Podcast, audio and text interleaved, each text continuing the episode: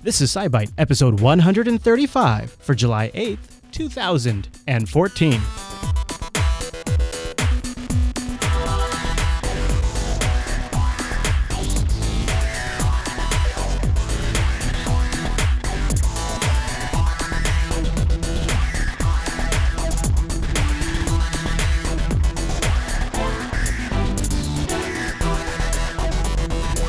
Hi, everyone, and welcome back to SciByte, Jupiter Broadcasting's weekly science podcast, live on a Tuesday and fresh on a Wednesday over at jupiterbroadcasting.com. My name is Chris, and joining us every single week is our host, Heather. Hey there, Heather. Hey there, Chris. Hey, Heather, happy science to you. Happy science. So, uh, what are we going to talk about today? Today, we're going to take a look at adding and subtracting exoplanets, diabetes research, spacecraft updates, viewer feedback, curiosity news, and as always, take a peek back in history and up in the sky this week. I think I heard you say planet math, so let's kick it off with the news.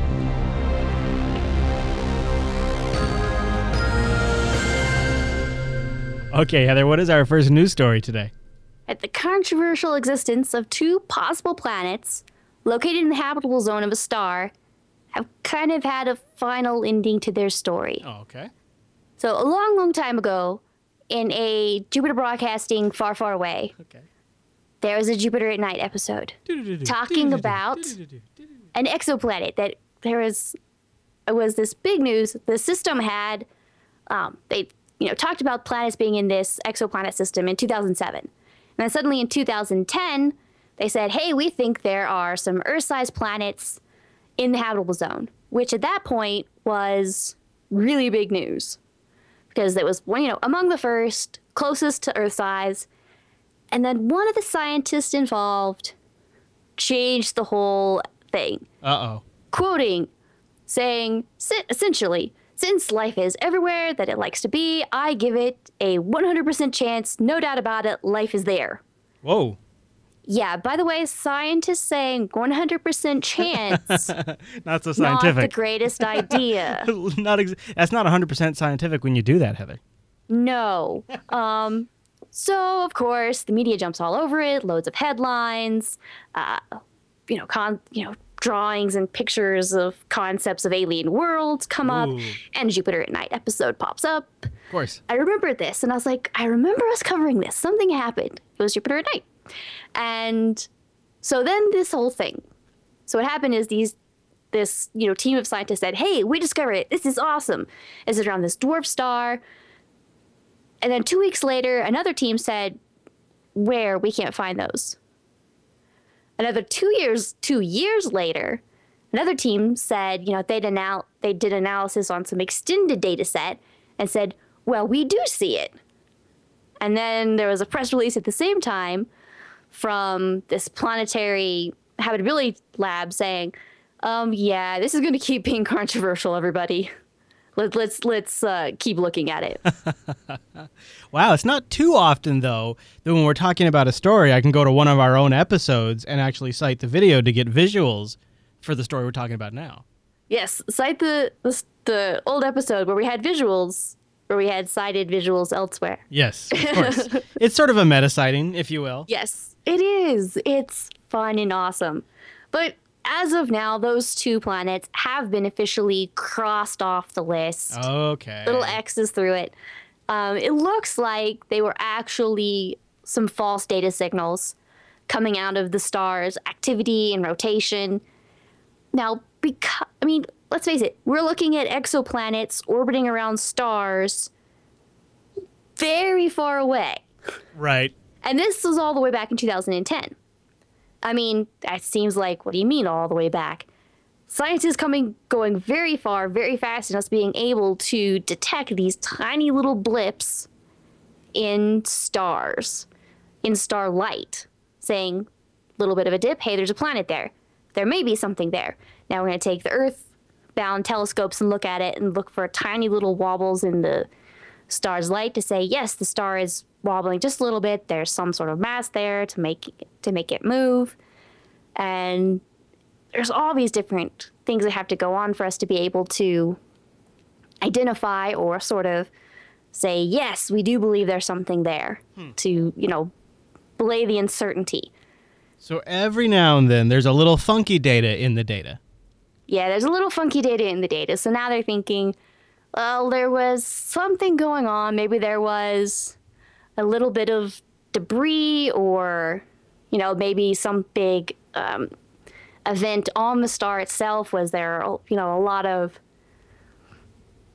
just some sort of you know stuff in the solar system that was orbiting it that just happened to catch it a few times Yeah. or was there some big um, you know suns essentially sunspot type things or something on the star itself that would have disrupted the signal just a little bit rotated on the star a few times um, i mean this was planets that were close enough that they were orbiting quick enough that that could be reasonable-ish that it could have been on the surface. So anyway, there was some sort of blip in the data there. Now they have officially said no, there were not stars there.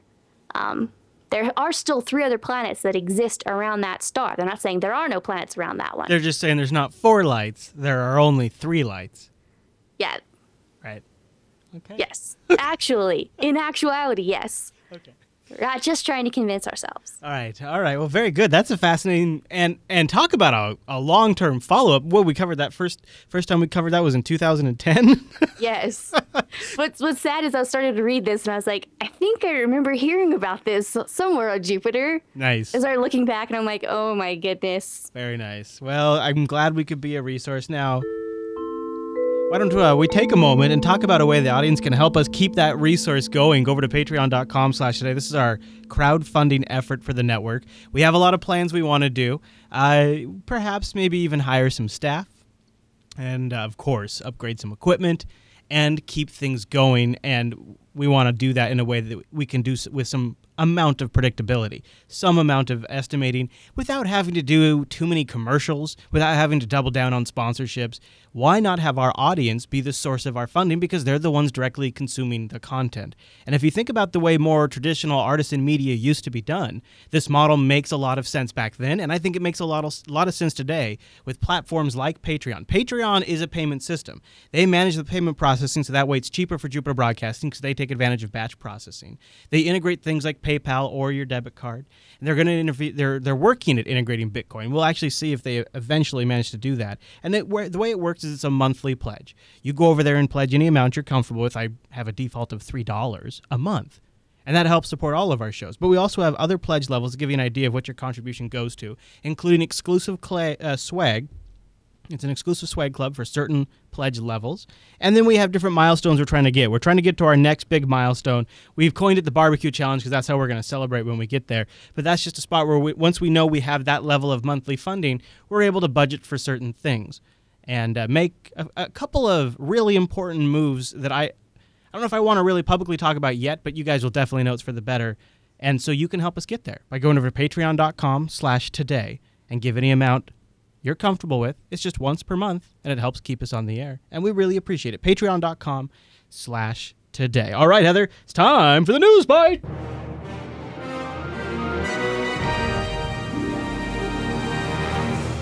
Okay, what are we talking about in the news bite?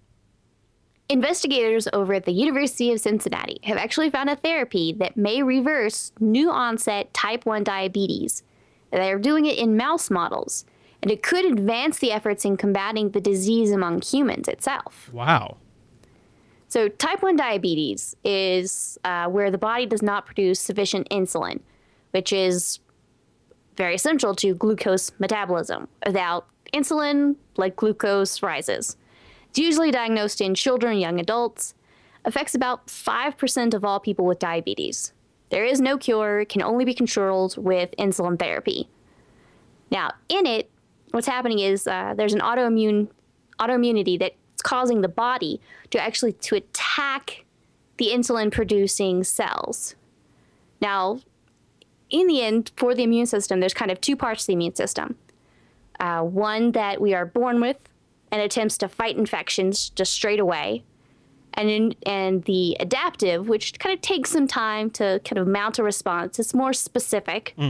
Um, so what we're looking at is the innate, the one that we kind of come with, sends mes- sends messages to that adaptive one. So they kind of talk to each other a little bit. And we've seen that you know some of that has to do with um, non obese diabetic mice with talking to immune cells and partially due to defects. So we're seeing some of this immune system in the past. So they're using that to build upon it and saying, all right, well, by using a specific antibody to stimulate a molecule, they can actually, re- in the immune system, they can actually reverse with a really high success rate um, new onset diabetes in mice that have already started to develop these symptoms. What they're kind of doing is they are kind of stopping the immune system kind of before it starts um, or early in its process. Hmm. So it's like it's just now starting to attack the. Um, it's starting to go and attack the. Attack the stuff. So you have. Now, gen- so what they're doing is they're going through and they're saying, all right, well, it, there's there's two ways to attack to initiate the to kind of combat the immune system Okay. And they're kind of going at it in a different way in this specific fashion To try to head it off in a sense or catch it Yeah, before a certain trying- stage. yeah they're trying to catch exactly so what they're doing is kind of preserving the attack uh, so they're combating it through um, not directly interacting with the t cells themselves but sort of suppressing the immune response itself so some of time most of the time they're sort of interacting with uh, the parts that are being attacked so they're trying, that's what a lot of research is going towards. And in this case, they're trying to quiet down the overzealous part of the immune system. Interesting. So, I mean, the key to this in this specific uh, development is catching the disease at its onset. Now, in mice, that's a very short window of time. But in humans, you have um, that's a much longer window. But it's similar in that you would have to catch it in that starting process. But because it's the process itself in the startup is similar, fairly similar, that it's not that unreasonable to say what works in mice would work in humans. It's it's interesting how okay, so the the uh, starting the catching it while the disease is early in its process being so critical. Now that's a big gap. Like that's that means that probably only people that have really good access to preventative care will be the most likely to benefit. But we're seeing a lot of movement around health technology that's constantly monitoring things like your glucose levels or your calories or your cholesterol or whatever like it's const all these little medical devices that people can wear in their bodies on their bodies that are giving them a constant data stream of information means that that technology will come down in price as that becomes more widespread. More people have access to information like that that will then kind of get a heads up when it's you know at that Yeah, stage where they can still take uh, advantage of something like this Yeah, and the window does include the start of um, the symptoms, so you can start to see symptoms of everything, and that is that is in the window. So you start to see symptoms. Can you go in? Can you get checked out? You know, is it like you said? And then can you start this type of therapy? Now, what is really on the good side is that um, if it does actually work in humans, which they think it probably will, yeah that there are some drugs that are very similar to this that work in a similar fashion that have already been approved or are under development to be approved by the FDA. well isn't that handy So it's it has a much higher chance of going through successfully and more quickly. There you go. That's good news. And good for those companies too. Win win, Heather. Uh, any other thoughts on that? Uh, no, just looking forward to as we can combat these type of things better and better. All right, then uh, let me. Hey, hey guys, come on in here. Guess what? Yeah, it's time for the good news. Come on.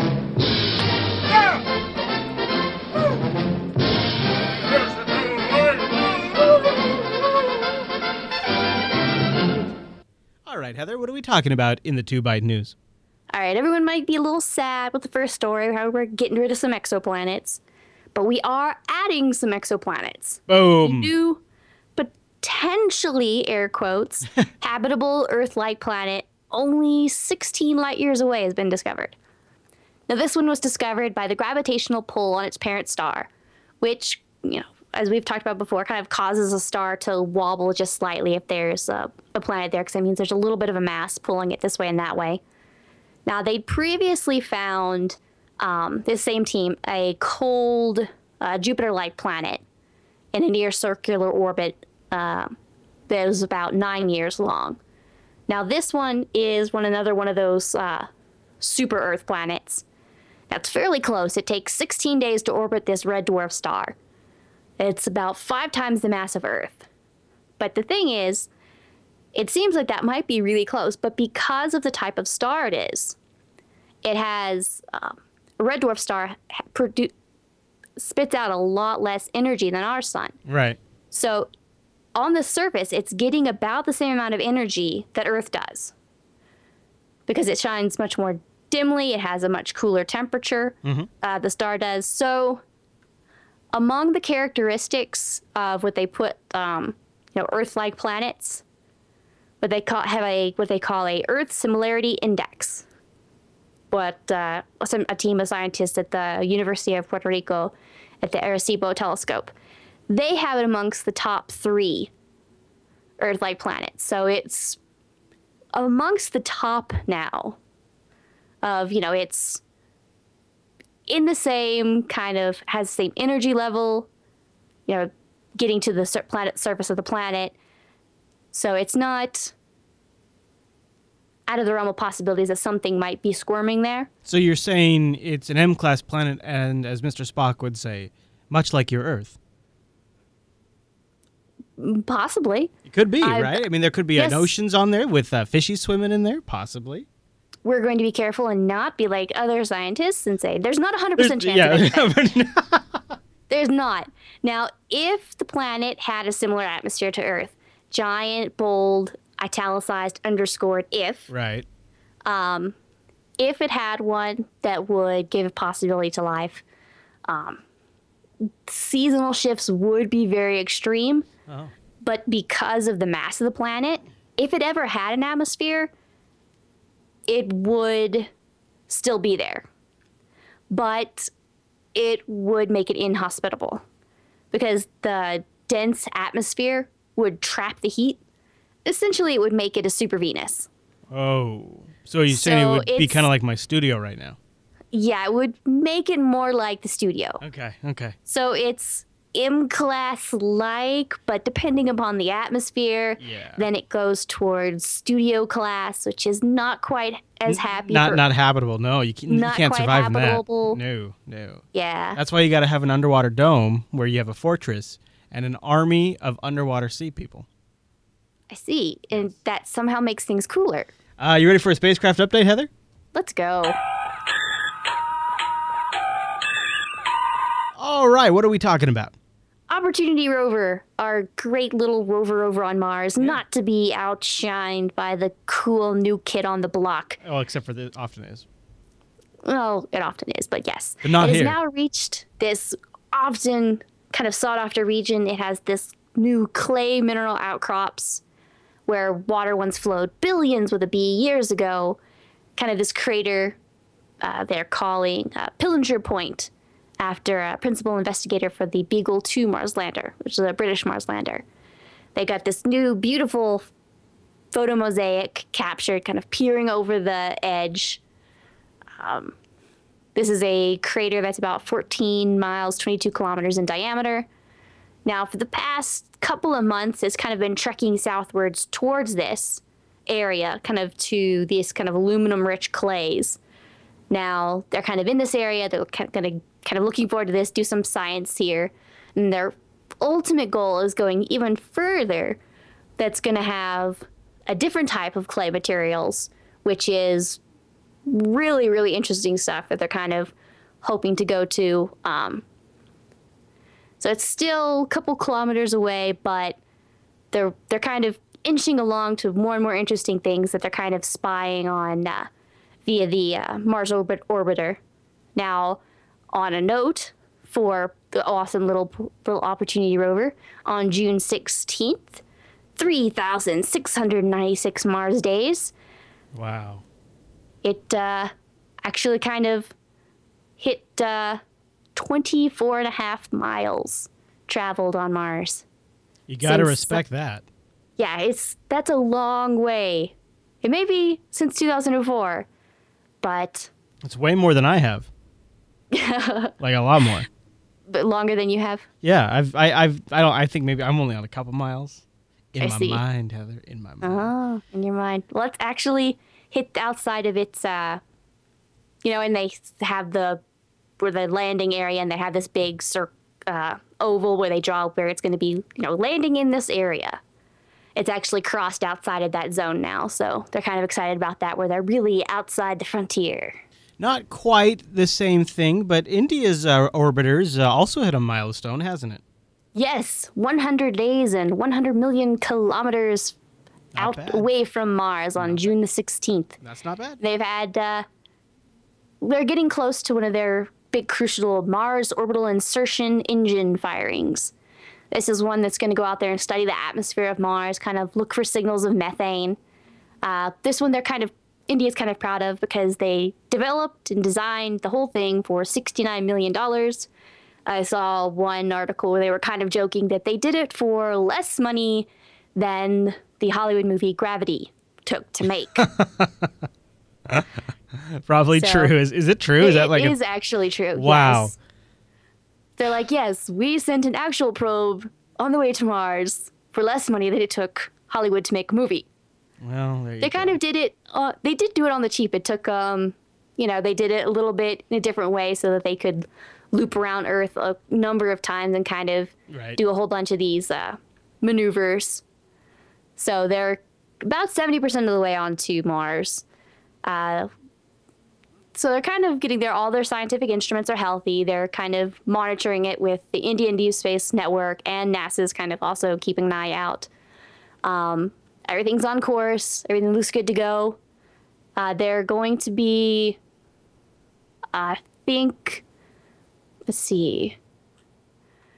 I know they're going to get there just 24 to 48 hours after NASA has a new NASA has a new orbiter um, getting to Mars, and they're going to be kind of doing similar things. NASA's is uh, Maven, and they're both going to be looking at Mars's atmosphere, and kind of both scientists from both, uh, you know, both teams that are saying, you know, obviously we're going to work together, we're going to kind of collaborate our data, and kind of talk to each other about all this. So they've got uh, two more major firings kind of planned, but they're kind of looking forward to getting this. And if they successfully um, arrive at Mars and everything happens good, I think they'll be the fourth country to actually successfully get around and or land on Mars.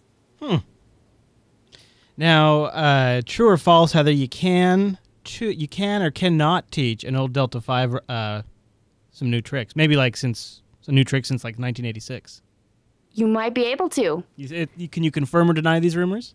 I can confirm and deny it, and or deny it. Okay. The ISEE3 reboot project. We've been talking about it for weeks. It's this old NASA uh, spacecraft. They did a whole bunch of stuff in the 70s and in the 80s, and they kind of retired it. They said, okay, good job, gave it the salute. And then they talked to it again in the 90s and went, that's funny. We thought we turned you off. and it wasn't. And so then a, uh, a crowd-funded event went on and some scientists came together and engineers came together and said, hey, we want to talk to this thing.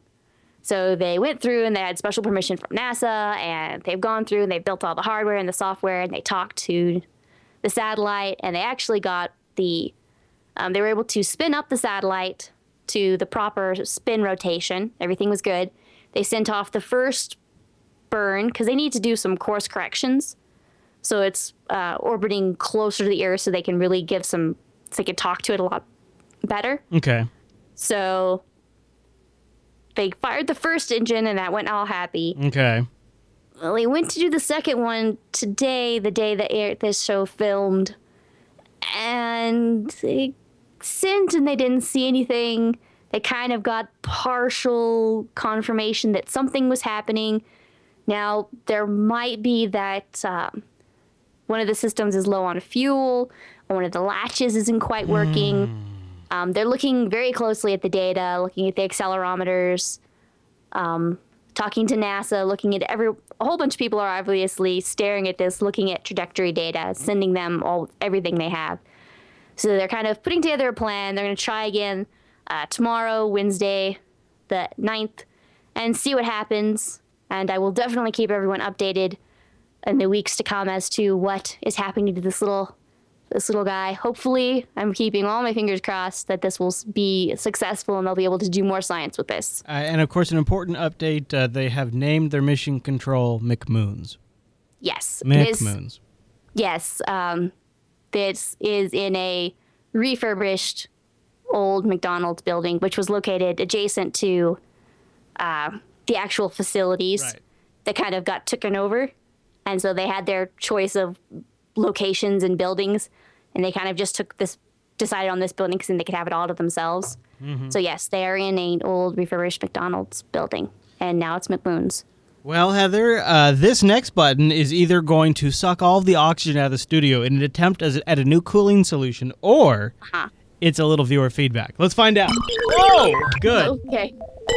Yeah. Have been a shy host. I, I was, yeah, I was wondering how I was going to do that. Uh, Rikai's Yeah. still working out the kinks. Uh, so we do Okay. have a little bit of feedback, don't we? We do on the Twitters, Kenny McLeod, Sintin, pointing out the uh, article Ocean on Saturn's moon could be as salty as the Dead Sea. Indeed, scientists are now analyzing data from the Cassini mission, and they have pretty firm evidence that the ocean inside Saturn's largest moon, Titan, might be as salty as Earth's Dead Sea. Now, this is Saturn's moon, which has coated in ice, and they've looked at it and they found yes, there is some sort of liquid, salty ocean underneath it.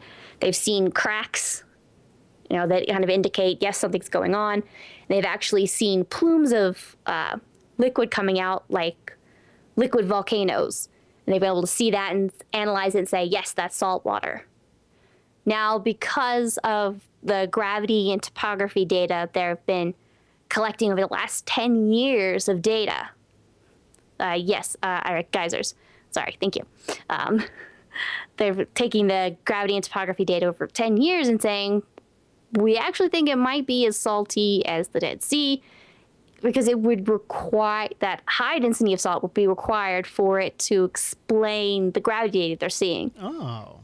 This really salty brine water would dissolve like um, kind of likely dissolve sulfur, sodium, potassium, and it would give the ocean this salt equi- to what they can see is then it would definitely change the way we see this ocean as a possible you know place for life. You know we've seen it in the past where it's like hey there could be an ocean might we be able to go there see little squiggly things? Hey that would be really cool to you know go down and see if there was something there.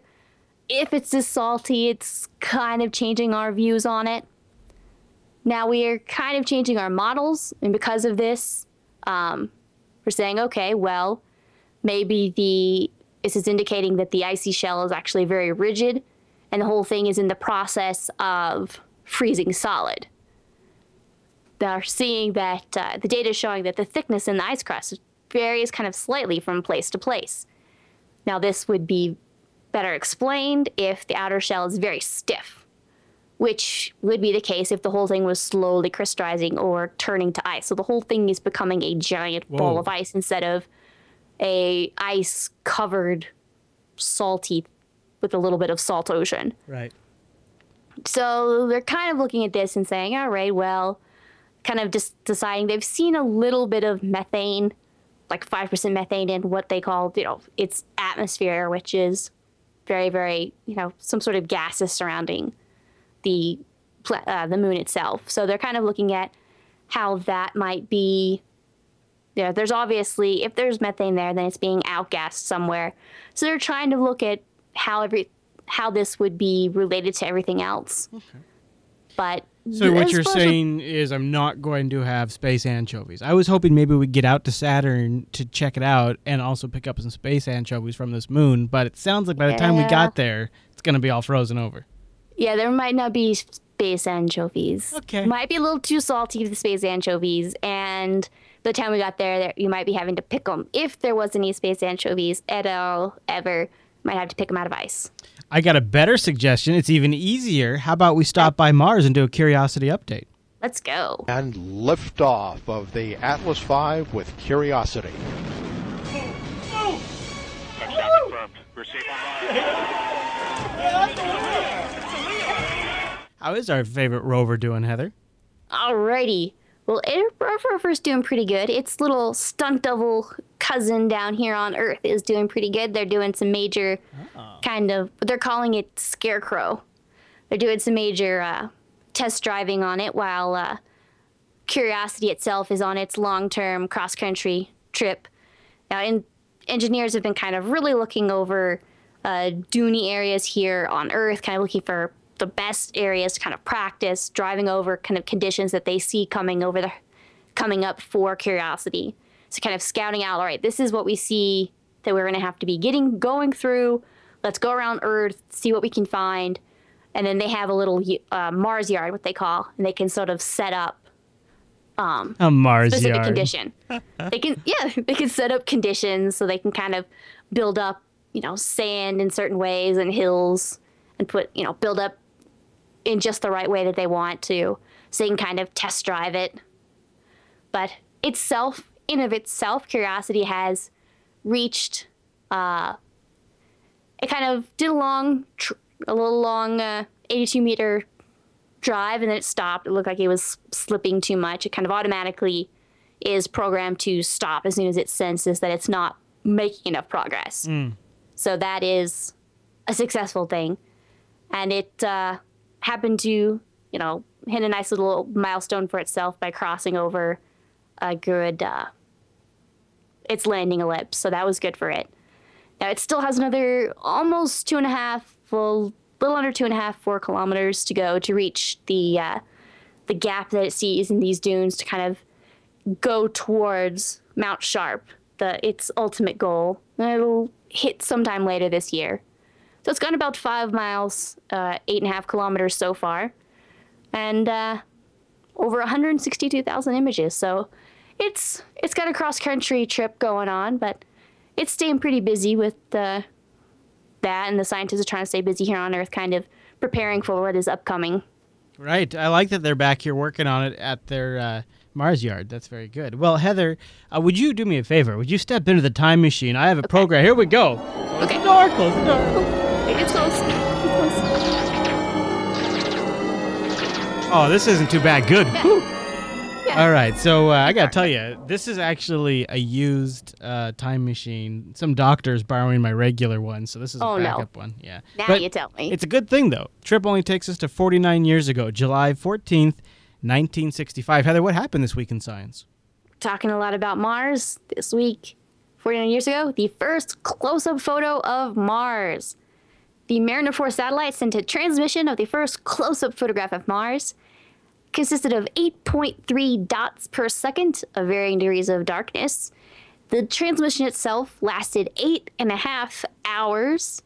Depicted a region known on Mars we call Cinebria, Arcadia, and Amazonia. Uh, so, satellite was about 134 million miles away from the Earth. Um, it was a satellite about 574 pound satellite, launched in November of 1964. So it had a digital tape recorder.